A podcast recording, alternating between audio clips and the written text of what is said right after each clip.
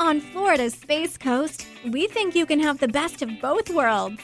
Kind of like right now driving, at your desk, maybe at the gym, but you're also grooving to some music. Visit us and you'll go to the beach and see a rocket launch or go kayaking and manatee spotting.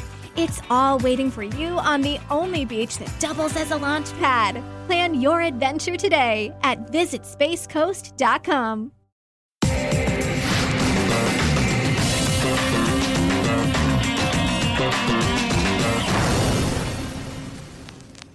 Uh, Usman's not looking great, in all honesty. He's done a couple of hammies before and, and said it, it feels a little bit similar to that. So Marcus is he's just a bit sore on his side and, and not we'll have to wait for scans tomorrow. That was Aaron Finch speaking after Australia's defeat to South Africa. And I cannot believe Langer and the Australian Brains Trust did not rule out Marcus Stoinis two weeks ago when he originally did his side. A massive oversight by the Australian Brains Trust.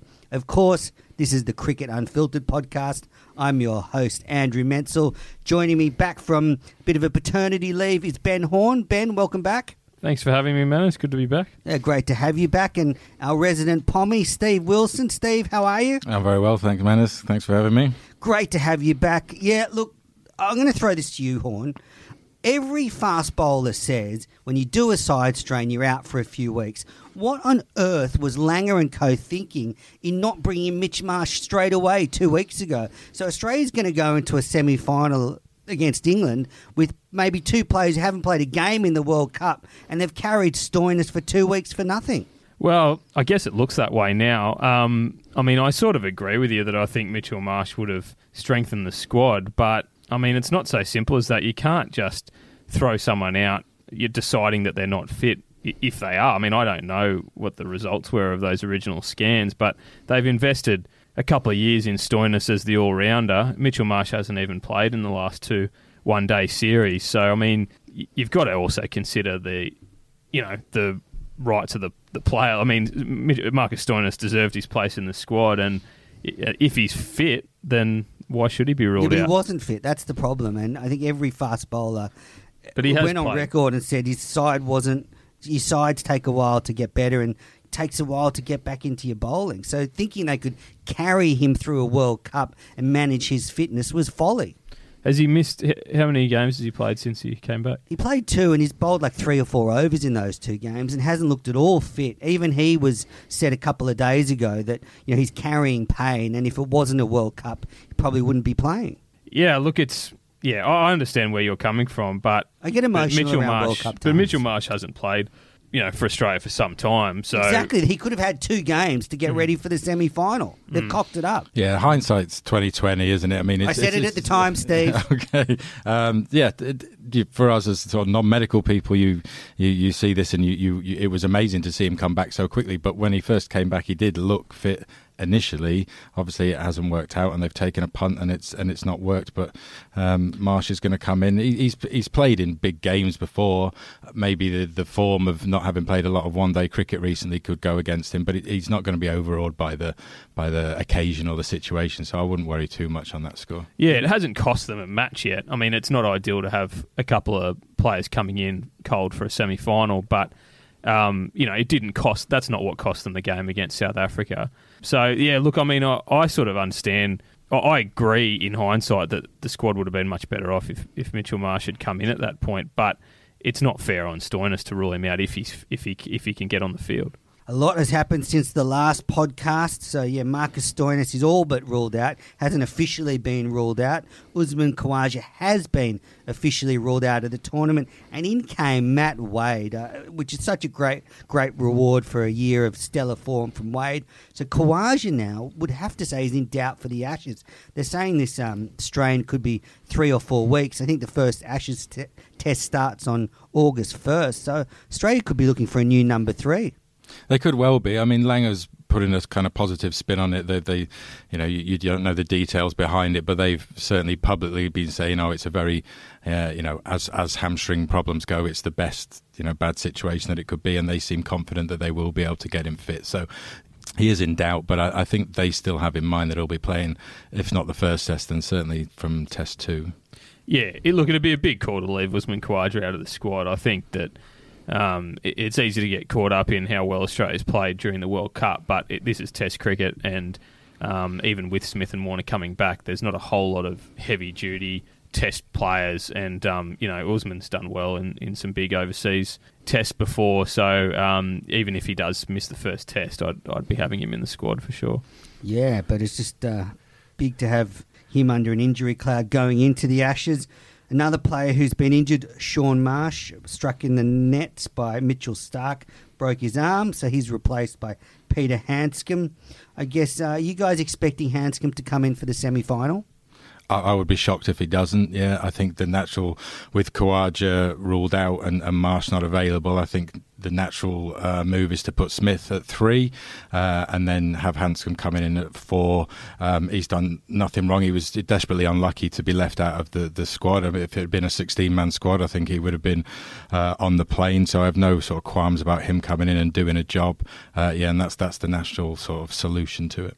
Yeah, I'm not 100% sure about that. I mean, I, there's no doubt that Handscomb deserves his opportunity. He was desperately unlucky to miss the original squad. But, you know, coming into this match at Headingley, sorry, not Headingley, um, Edgbaston, it's going to you know, it's going to be high scoring. It's really going to suit England's power hitting.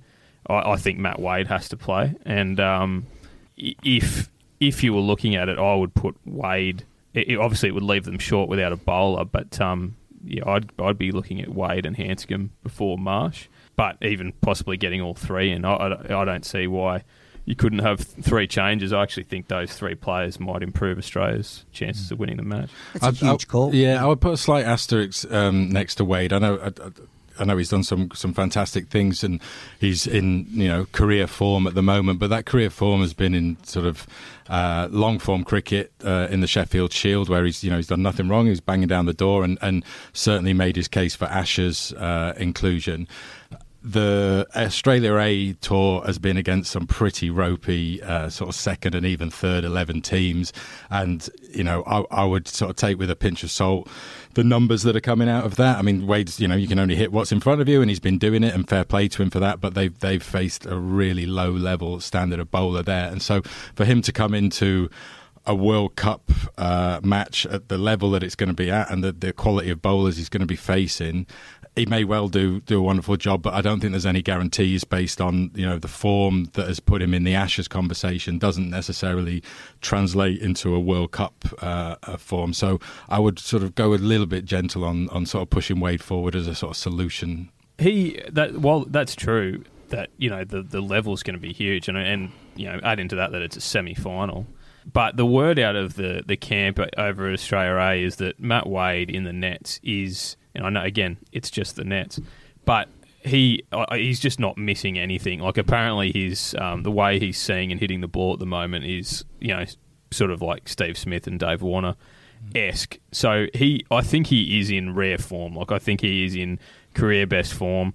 No doubt it's a risk. I mean coming into a semi final and, and bringing a couple of guys in who haven't been part of the squad. Who knows what could happen? But that's the situation they're in, and I, I think Matt Wade putting him at three, um, following the England model of just going hard early, I, I think with then with the insurance policy of Steve Smith and maybe Handscomb to come after that, I think that can work. Yeah, it's a good call. If Wade came in at three, it's sort of a like for like there. Khawaja missing out, Wade coming in. You, you, can't forget though, Wade also can bowl these little dibbly dobbly medium paces. Uh, I've seen him bowl in Shield cricket before. They're not that bad. I mean, there's there's almost nothing Matt Wade can do, can't do. So yeah, crazy stuff. Uh, all right, so since the last podcast, Australia lost to South Africa by 10 runs, finishing second on the World Cup ladder after the round robin stage. Nathan Lyon, 2 for 53, was probably the best of the bowlers in that game. David Warner, 120 through his third ton for the World Cup. Alex Carey, a very slick 85. And uh, Mitchell Starc has now gone to 26 wickets for this World Cup, equal with Glenn McGrath on the all time record for wickets in, in a World Cup. Steve, I'll start with you on this one. I don't think that's actually such a bad loss for Australia in terms of the performance. Okay, now we have to face England, but I think generally it wasn't such a bad loss. I mean, yeah, getting a workout where you in in a match that it didn't matter that you lost, where you had to chase, you know, ultimately unsuccessfully, but it, it gave them a run out of sort of. Uh, you know, having some immediate experience of what to do in those pressure situations should, um, you know, uh, Finch lose the toss in the semi final and maybe the final. Uh, so, in terms of giving them a run out in that regard, it was, I can see what you're saying. And they, they actually ran them pretty close. I mean, Aus- South Africa were always winning that match, but Australia made more of a match of it than I think most teams would have done under that sort of level of pressure. So, there were sort of positives and things to take out of that. But I don't think that offsets the negative of missing out on having New Zealand uh, in a semi-final and then potentially, you know, England, well, England or India in the final. I think that would have been a much more comfortable route. There's no reason why Australia can't go through and win these two matches and, and, and lift the trophy, but I think it's because of that defeat, it has become a little bit more pressure and a little bit more difficult. And so, in that regards, I wouldn't say it was, you know, a decent one to lose or one that didn't have any impact because it has. Yeah, look, they haven't. Um, yeah, they, they, they haven't had a match yet where they haven't competed, have they? I mean, even when they lost to India and they were nowhere near beating India, but they still posted 300 plus. So there's the the batting is very reliable. So yeah, I agree with everything Steve just said. I mean, I think that um, I think that confidence wise, it's all still there, all that kind of thing. But the difference between basically getting a free pass through New Zealand or playing England at a ground that suits England more than any other yep. venue, it, it's just know, it just changes the equation. It doesn't mean Australia can't win, but uh, you know, it's it's really changed the um, I guess the road they had to, to glory. But um, I mean, so much seems to be coming down to the toss. Like if if you reverse that game against South Africa and Australia, bat first and make three fifteen, I'd say they would have won the game. I mean, oh, comfortably, yeah. And and that's the difference, you know. And uh, it's it's bizarre that it comes down to that. But um, if Australia bat first and make 300 plus, as as good and as capable as England are, it's a World Cup semi final. It only takes a wicket or two, and you know, it's it's a different kind of pressure than that they would have felt over the last four years. Yeah, Jeez, we're giving the Kiwis a fair sledge here, aren't we? Uh, they, I mean, I cannot see how they can beat India. I mean, their, their bowling attack is good. I mean, if they had another batsman or two, they, would be well in it. But they're basically a good bowling attack with um with with, with Kane Williamson. I mean, the only yeah, way the Kiwis could beat the Indians is if it's cloudy, it's it's muggy. The Indian, I mean, it's cloudy. There's a bit of humidity. The ball's hooping around, and, and sure. Boult has a, a day for the ages and knocks yeah. over the yeah. Indian top they have, order. They, yeah, they have to win the toss first and foremost. Yeah. I think if they lose the toss, then it, it's you know it's it's a good night Vienna. But if they win the toss and, and bat first and manage to put some sort of defendable total on there, then yeah, World Cup pressure. Even India, they're not infallible. If it's a half decent total that they can get on there, if Williamson can put 150 on and enough go with him, then that that's their route to doing it. But you make them sort of huge outsiders there for that. They've they've they've limped into it and sort of almost snuck in through the back door and have done nothing. I mean, what in what other competition, in what other sport would a team come off three really heavy defeats and then get a semi final as a reward? I don't know. They've been yeah. enormously fortunate. Oh, absolutely. I mean, I think their game against Australia pretty much sums them up. I mean, they bowled really well against Australia, bowled them out for 240. I mean, like, if they had a half decent batting lineup, they would have cruised to victory in that game, but they were all out for, what, 170 or something. So I think that that, that sums New Zealand up. I mean, Trent Boult's certainly capable of giving him a look, but I, I don't think they've got the batting to back him up. So India take on the Kiwis at Old Trafford, Australia take on England at Edgbaston, and there is some I guess, some historical significance. 20 years ago, Australia played a World Cup semi final at the same ground against South Africa. And we're still talking about that game 20 years later. I just have a sneaky suspicion that we could be talking about this game in 20 years' time. Maybe it'll be a tie, but I think it'll be pretty memorable. Uh, there are a few questions for the Aussies. Do you think Behrendorff's locked in as that third quick? I, th- I think so. Yeah, I think he's done enough. I mean, to a slight degree, he's not being pressured by the others. It's not like there's a really compelling reason to, to remove him. He, he's done enough, and he's, he's had a couple of games where he's played excellently. I don't see what would be gained from dropping him and bringing in uh, Richardson or um, Coulter Nile. I don't think they're going to add anything, or there's any particular element in the pitch that's going to make them a better choice than him. So I don't see why they would break up that winning team yeah. or element of it. And what a what a stunning um, change in Australia's attitude to the spin bowlers. I mean, two months ago, Zampa was locked in almost as the number one spinner, and now Lyon's overtaken him. What do you think the reasoning behind that is, Ben? Well, to be honest, I think it's it's it's summed up how they've uh, their attitude to spinners over the last four years that they have just chopped and changed. I mean, what's happened in this World Cup is exactly what's happened over the last four years. That Zampa will play one series, Lyon will play the next one, Zampa will play the next one. I mean, they haven't been able to settle on it, and then you get a situation where you're chopping and changing in the middle of a World Cup. But I think they have fallen on their feet. Nathan Lyon seems like he's um he's the man for the job, so he's he's picked it up well. But I do feel sorry for Adam Zampa because I think he's been chopped and changed, you know, a lot. And I'm not just saying just in this World Cup, but I I think he probably would should feel that he's you know been a bit hard done by in terms of how much of a run he's been given at it over the last couple of years. Um, but you know, look.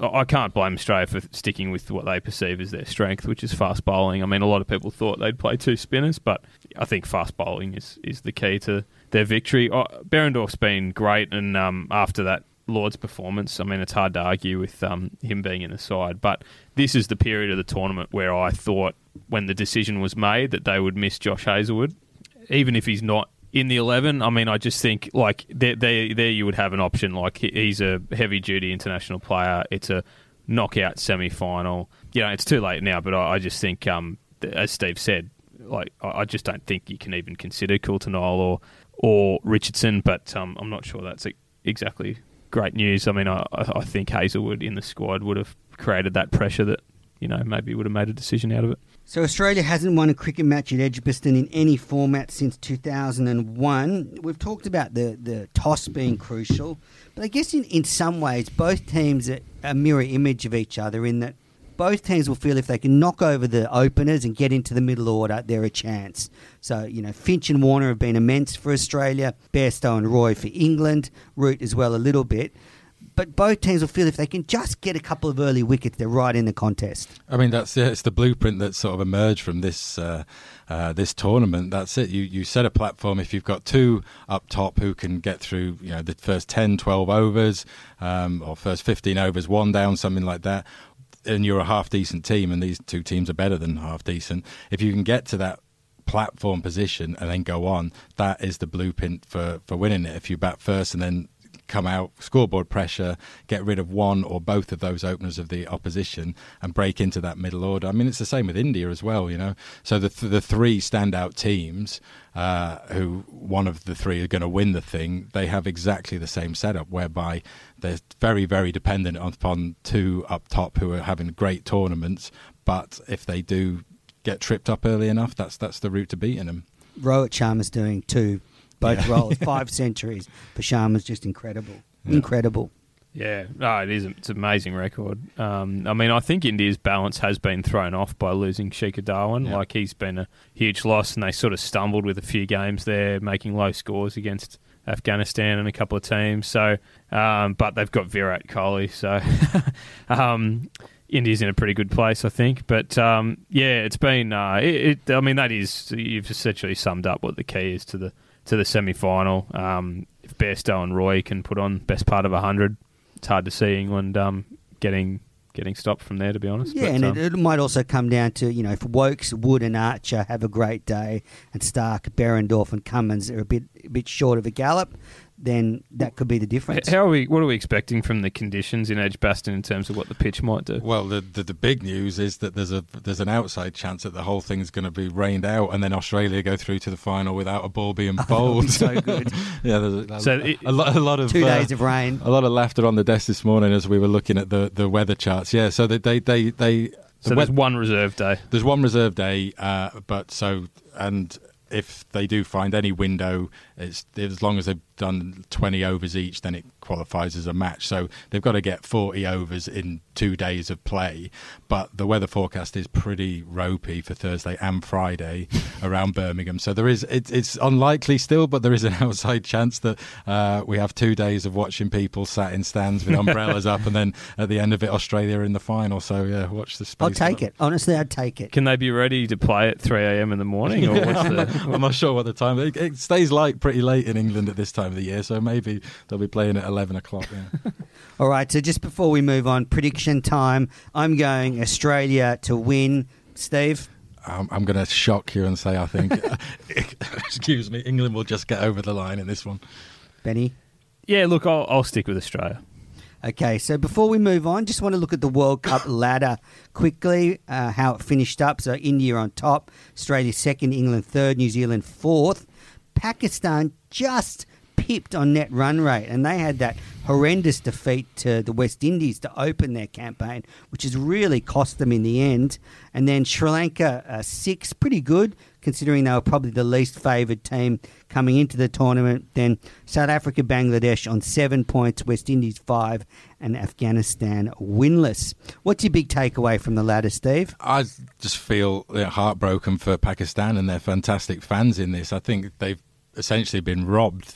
If you I have no problem with net run rate. It's it's it's a very very difficult concept in uh, cricket to come up with a formula that accurately reflects you know the the relative merits of each teams when they're on the same points and it's a I'll, it's an equation that I'll confess I don't know the sort of absolute workings of, but it, as far as it goes, it's a reasonable shot at it. But when two teams in a round robin tournament where everyone's played each other finish on the same points, surely it makes sense if you're looking for a way to split two teams on the same points. Head to head. Look at the match they've played. There's been a very clear and very obvious way of assessing which one should be going through if they're level. And Pakistan did a job on New Zealand and beat them sort of quite comfortably or, or, or in really good style. And I think that ought to be the deciding factor, and it ought to be Pakistan who are in the uh, are in the semi-finals, and I think they can feel very very hard done by by that.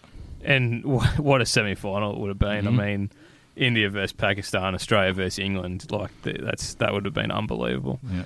I mean, what's your takeaway? From well, I ladder? agree with what Steve's saying, but you can't like Pakistan as usual. Really can't blame anyone but themselves. Mm. I mean, they've they should have beaten Australia. Yeah, as you said, they got spanked by the West Indies.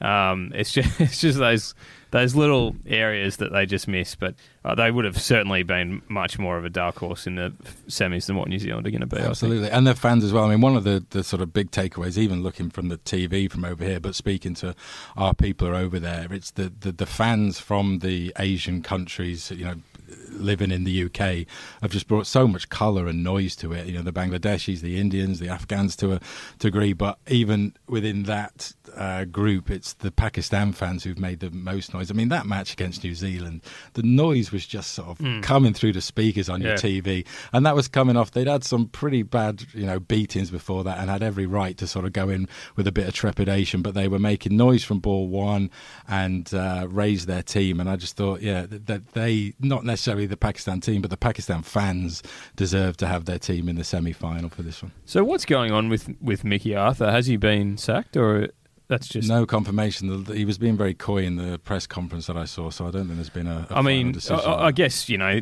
nothing can last forever, and he's been doing it for a few years now. But can they do better than Mickey? I mean, I think he's done a very good job with with that side, and um, you know they won the Champions Trophy two years ago probably, yeah, it certainly wasn't his fault they didn't make the semis no, here. They didn't, no. yeah, anything but get there. So.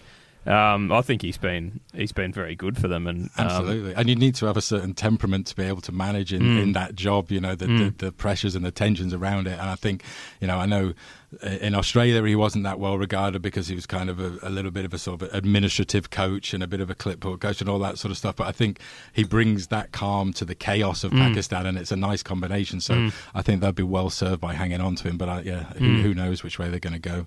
Yeah, my big takeaway is uh, Afghanistan zero wins, nine games. Big disappointment. I had them tipped to make the semi-finals, and they just fell a little short. right. I, I, think no, it was it was a real disappointment, and it was it was a, we've talked about this on the pod before. Like it was it was a story we wanted to happen, them to knock over a couple of big teams. But I think you know their bowling was pretty good. Their batting you know needs some work, but what really let them down was their fielding. It was really really decidedly average stuff, and you know they can that's something that they can work on. That's something that they can get better at. And I think in all facets, whilst they've taken a bit of a bloody nose in this, I think they'll be better for it if they treat it in the right way and take lessons from it. And you know, next time come back stronger. And a team like this just can't afford any backroom shenanigans. And the the team hasn't been yeah. completely together this whole World Cup. All right, we are going to take a quick break on the Cricket Unfiltered podcast. Just want to remind you if you want to find the show on social media, it's on Twitter at Oz Cricket Pod, AUS Cricket Pod. You can find it on Instagram at Oz Cricket Pod as well. And if you want to keep up with all the sort of cricket news coming out of News Corp, go on and find at News Corp Cricket. And uh, just to let you know, the best way to listen to this podcast is sub- subscribe on a podcast app or on Spotify. Coming up after the break, the headlines brought to you by the Daily Telegraph.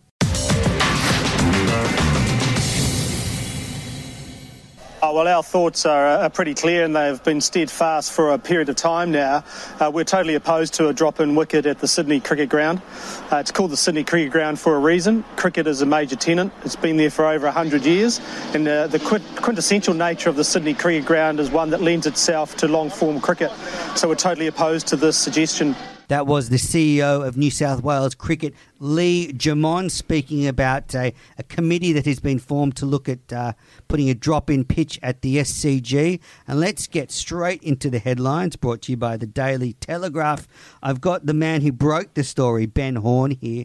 So, Ben, uh, what's really come out of this for me is not only that they're looking at a drop in, but they've managed to kind of cover it up. That this has been going on for a couple of months, and members of the SCG haven't been informed. Uh, I mean, this is this is huge news. Yeah, I think given the commentary that has been around this year about the playing surface and the Sydney Swans made some comments earlier in the year that they would like to see a drop in pitch. So, look, there has been a bit of talk about it this year, and based on that, I, I, think it is a bit surprising that they haven't um, kept the members in the loop that they're going ahead with this. I mean, look, it's it's just a committee at this point. You know, there's no reason to believe that that will lead to uh, a drop in wicket, but I think it's a significant enough step that. Um, you know that it's even been considered to that kind of official level that um, yeah probably would have been worth informing the the members. But yeah, look, it's what it's shown is just that you know, it, it, it's a very, very polarizing debate, and um, you know, the the majority of the SCG members are there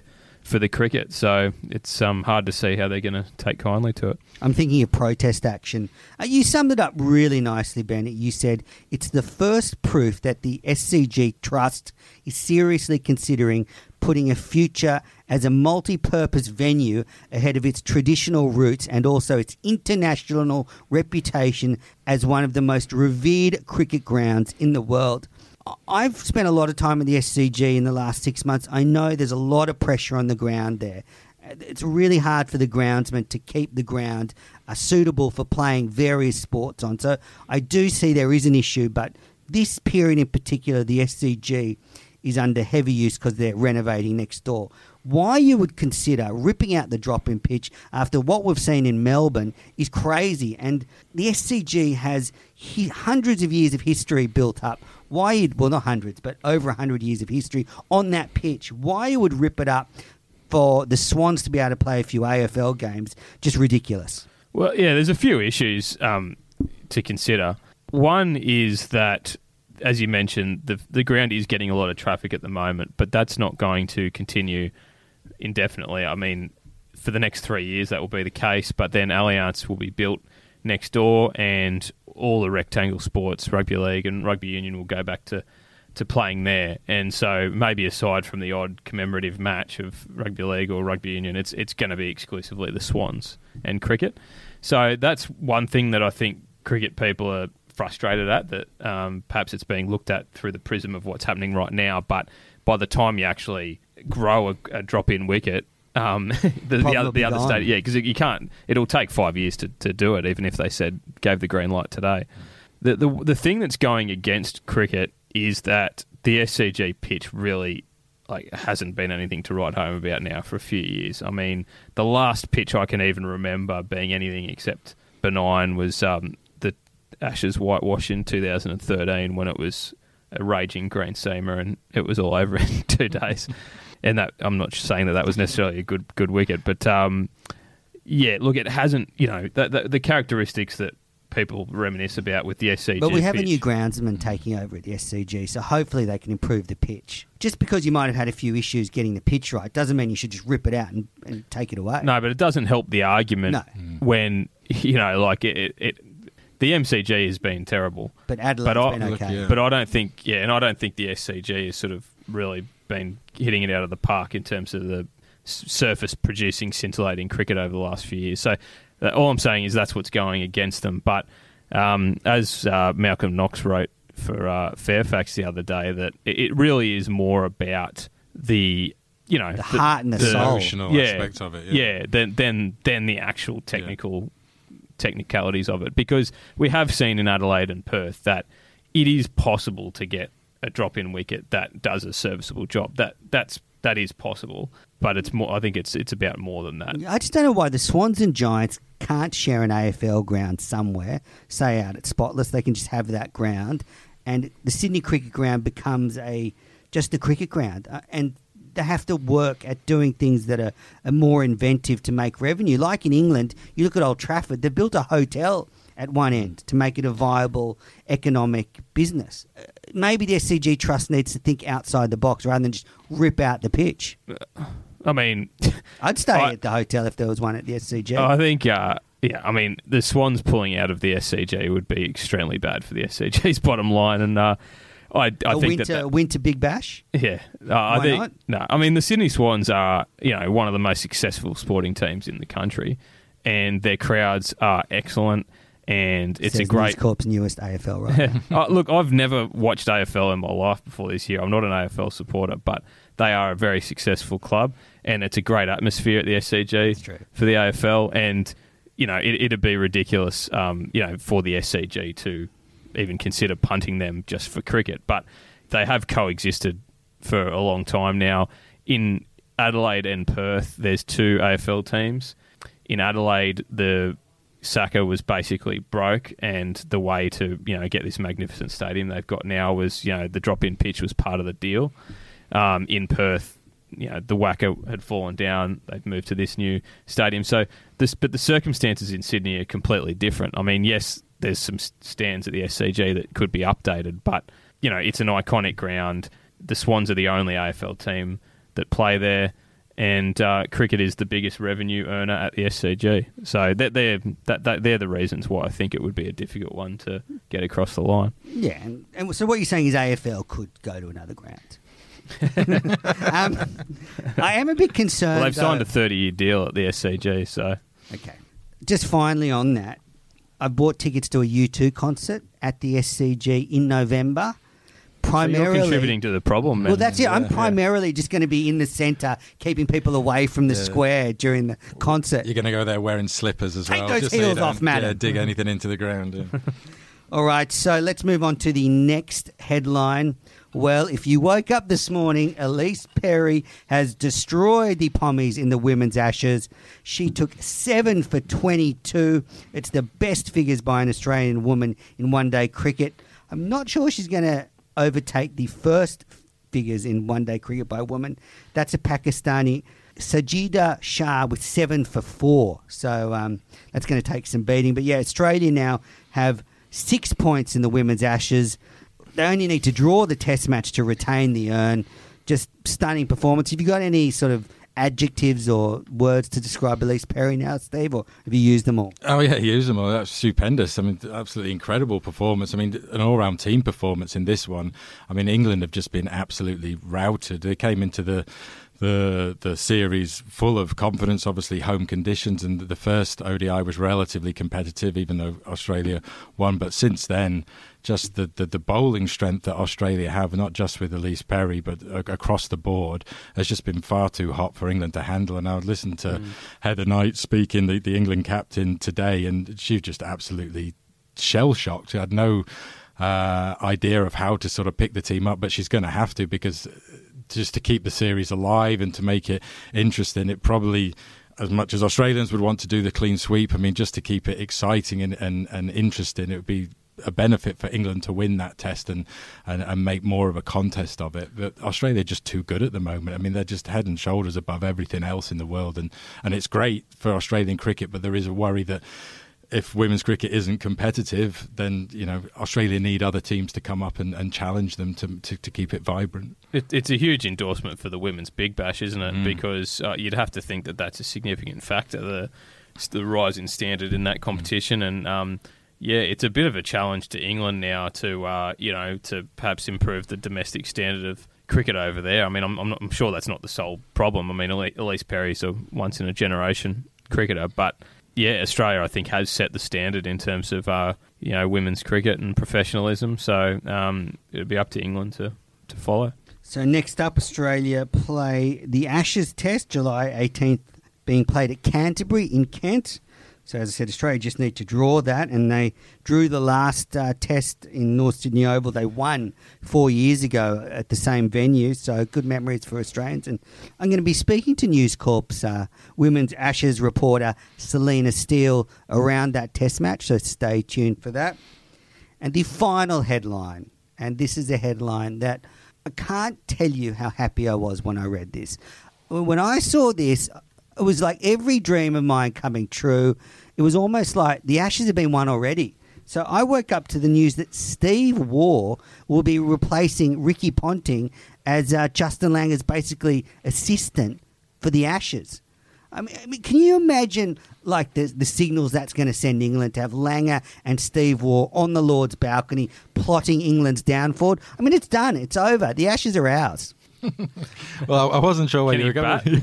yeah, I was going to say I, don't, I, I, wasn't sure where you were going with that. I thought you were going to uh, be drooling over uh, James Pattinson being in the wickets in the in the A match there, which is probably more of a concern to uh, England fans than who's in the in the dugout. Though I do understand, yeah, if anyone knows about uh, how to go about winning uh, uh, an Ashes series in the UK. He's he's he's got a lot of information to draw on, but it's still going to be a task for them. I mean, it's a long time since Australia have have, have prospered over there in the men's game.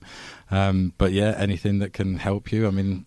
Get excited about it. The, th- the thing I'm intrigued about, and maybe it will end up being not a factor at all, but what happens from here on out in the World Cup and what impact that has on the start of the Ashes is interesting to me if Australia knock England out of the semis, that that is that'll be devastating for England and their supporters. And you know, Australia then has a chance to go and win the tournament.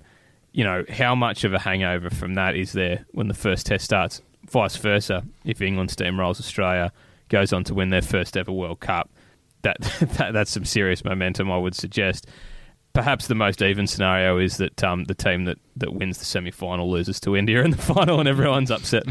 but uh, yeah, I can't I'm see intrigued it being, by, being a huge uh, Mm. deciding uh, factor in the Ashes. When they get to that first Ashes test, there'll be so many different players. I, I don't think the result in the World Cup will play into it, but I do think the, the injuries that come out of the World Cup could play a big impact. You know, we've already lost Khawaja. I mean, say we were to lose Starc and, or Warner or Smith to an injury in the World Cup, I think that's probably the big effect. That will be a big effect, but I, I, disagree. I, I, and, and I endorse what uh, Ben was saying. That I think the psychological impact of this is going to be so huge. I mean, particularly on on the English side, depending on whether they're coming off the back of you know winning their first ever World Cup. I mean, you, you can't overstate how much sort of energy and time, emotional energy and money, and has been sort of ploughed into this aim of winning this World Cup. This has been so much focus on this. So if they win it, I don't know if that will have a huge sort of knock on into the Ashes, whereby they go in there pumped up because there's a change of players and whatever. But if Australia absolutely put them to the sword in the semi-finals, that is just going to have the, the lead into the Ashes is going to be two or three weeks of just absolute self-flagellation and hand wringing and you know calls for change and this that, and the other and it will really impede the start to the Ashes for England. And once you get off to a bad start, then you know that can just build on and build on and build on. Um, so I think if England don't win the World Cup, that will have a huge bearing on how they approach the Ashes. But obviously, yeah, the players uh, being in casualty wards and in hospital is going to change the makeup of it. But there's people to come in for both sides. Yeah, Jimmy Anderson under an injury cloud. Okay, so uh, that's it for the cricket headlines. We'll take our final break. I just want to remind you to keep up with all the action this week. It's a huge week at dailytelegraph.com.au. There's cricket, there's other sports as well happening. It's just going to be massive. So go to the dailytelegraph.com.au uh, for all the cricket action. You can find me on Twitter at A. Where can they find you on Twitter, Steve, this week when England loses? well, I, I, not me personally, but you can go to News Corp Cricket at News Corp Cricket on Twitter, and you can you can reach me there. And what about you, Benny? Ben Horne eight, I think. Don't usually tweet myself, but yeah, I'll uh, I'll be watching. I haven't been tweeting much, but uh, I'm watching. For any for any listeners who do, do want a treat and to have a smile, uh, Ben Horne does have the best uh, picture of anyone I know on Twitter at the moment. You have to go there and have a look for yourself to find out why. All right, coming up after the break, reviews and listener mail.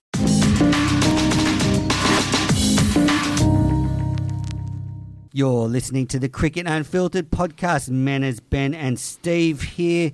And look, I just want to thank all the listeners. There's been lots of great reviews and uh, emails coming in. Lovely review from Shelley from Tasmania, who says that I would love to be over in the UK watching uh, the World Cup live. She's probably true. Uh, any uh, envy here about not being there? Um, oh, a little bit. I mean, yeah. How's prob- Sam doing? Probably kick in more when the Ashes start. How's Sam doing, Ben? Uh, think he's all right. What do you mean in terms of? Well, you know, Sam Landsberger, gun World Cup reporter. How have you made his? How, what have you made of him? Oh, I think he's done a great job. So do I. Yeah, Yeah. excellent. Yeah. Working incredibly hard and is available at all hours. So uh, yeah, no complaints He, here. he does provide good audio. He's a, he's a little bit prickly in press conferences, or uh, he makes them the op- Langer a little bit prickly. Uh, Jeff Riley, Jeff Riley, um, who leaves reviews quite often, says that this podcast is at the top of the Australian tree for its all-round coverage. Also got Cricket Tragic left a nice review, and uh, Emma Luke says that his skepticism about the podcast is finally refuted. Well, that's good to hear. Quality banter and a must follow on social media too. Lovely stuff. Thanks for all those people that did leave reviews. If you have a moment, please go on to iTunes or whatever app you listen to the show and leave a review. Now, lo- lots of lovely um, listener mail this week. Got a nice email from Sam Perry. Thanks for writing in. Got a, a lovely email from a South African living in the States, Stephen Jacobson. And he uh, said he enjoyed uh, Crash's Robert Craddock's interview uh, from a few weeks ago. Crash is always good. Now, the, the final email, and this is one I want to um, tackle with you guys, a, a big point to finish. Ari Carr has written in an essay, and I'm just going to pull the main question from it. Is he's wondering if we would start to question Tim Paine's spot in the Australian side with Wade and Carey in particular putting pressure on. I don't, I don't think so. I don't think that's something that's up for debate. I understand that everyone's getting excited and rightly so about um, uh, Wade and Carey's batting in, in you know different circumstances, but they've both been uh, in- incredible in their in their own ways. But in terms of Tim Paine's leadership and the job that he's done in well, you know what we must remember is an incredibly difficult last eighteen months for Australian cricket and how he's managed to drag Australia out of a very dark place through his, you know, his good nature and also his, you know, in, in cricket intelligence on the field. He's still a very competent wicket keeper. I would say probably a better wicket keeper than either Wade or Carey. But Carey may get better in, in, in time, but at the moment he's the number one pick.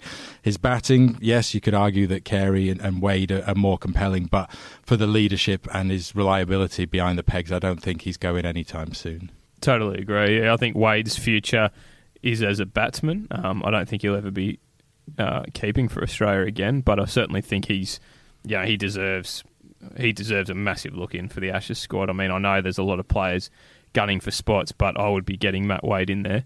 And yeah, Alex Carey, um, you know, he's he's a future potential future captain of the one day side, and he's clearly an outstanding white ball cricketer. But um, I think his Shield record and yeah, just his glove work would suggest that he's got some work to do there before he's um there. That's not to say though that he shouldn't be in the Ashes squad. I mean, I think the Ashes number two keeper position has traditionally been a great uh, learning curve for the um, you know the the apprentice and the the future keeper. So I'm not saying Alex Carey shouldn't be in the Ashes squad, but um, uh, unless there's an injury, Tim Paine will be untouched for the Ashes in the foreseeable future. Yeah, I agree with that. I think one thing that Sandpaper Gate displayed is the importance of having a good captain, and that's what Tim Paine brings to this side. I mean, who would be captain?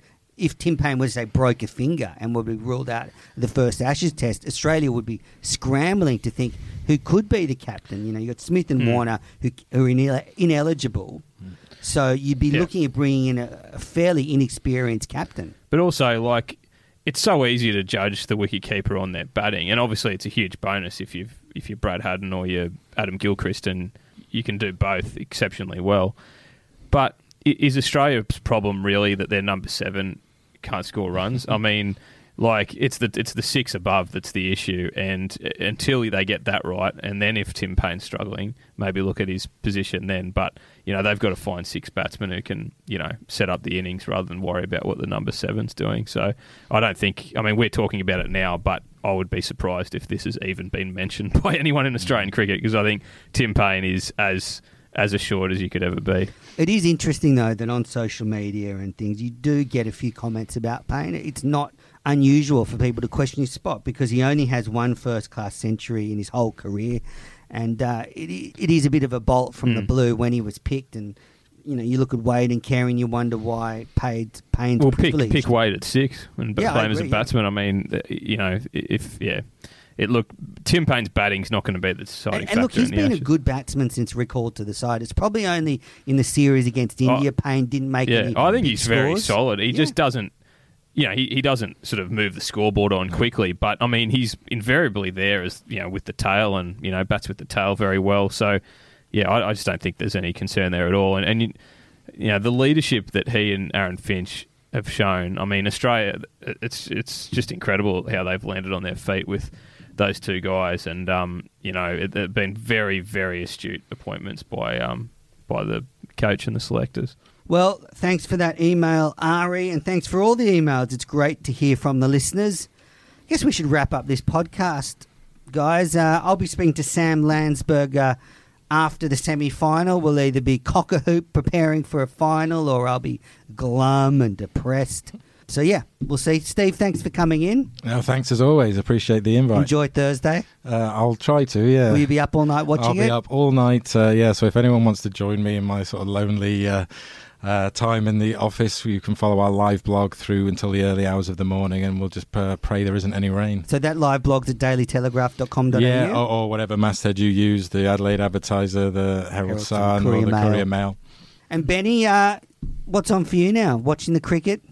Yeah, absolutely. I'll be, uh, you know, I've watched most of the matches, and um, I'll certainly be um, putting in the hours for the semi and the final. That's for sure. So very much looking forward to it. I think it's been overall very good tournament, and um, yeah, not sure about the format. Like I did love the idea of quarterfinals. Like I, I like the knockout games, but you know, it, it, this this World Cup, thanks to Sri Lanka beating England, has kept things bubbling away till the end. So it's been good. Well, listeners, that's it for this episode of Cricket Unfiltered. I've been your host, Andrew Menczel. You've been listening to the Cricket Unfiltered podcast brought to you by News Corp. Back soon with another show.